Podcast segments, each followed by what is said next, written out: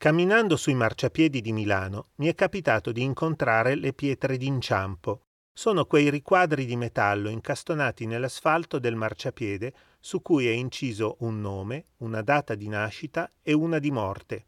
A Milano ce ne sono tante e indicano che in quella casa abitava un ebreo ucciso nei campi di concentramento e i treni di deportazione partivano tutti dallo stesso binario, il binario 21.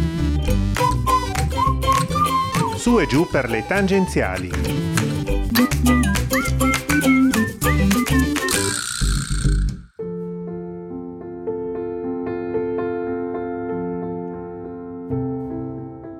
«1944. Milano sta vivendo le fasi finali di una guerra che ha portato i nazisti a occupare la città.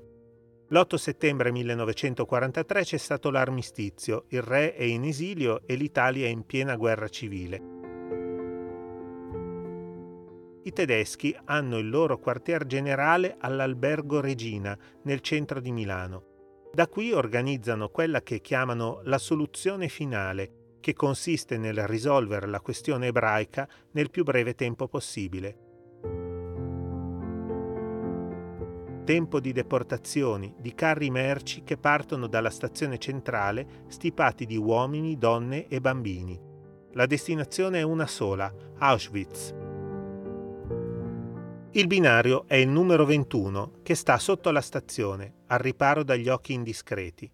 Qui vengono caricati i treni che poi lasciano la città verso i campi di transizione di Bolzano o Verona.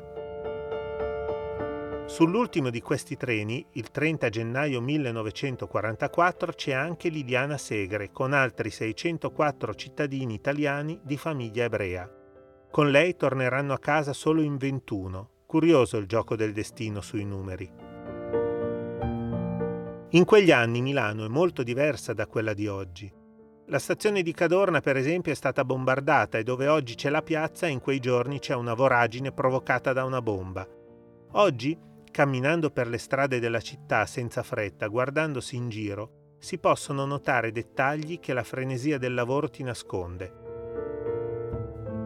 Come i cartelli arrugginiti che ancora indicano su alcuni vecchi palazzi le entrate per i rifugi, o i fori delle pallottole e delle mitragliatrici sparate dagli aerei inglesi contro alcuni vecchi pali delle tramvie, o le pietre d'inciampo che calpestiamo senza pensarci e dietro cui c'è sempre la storia di una vita spezzata.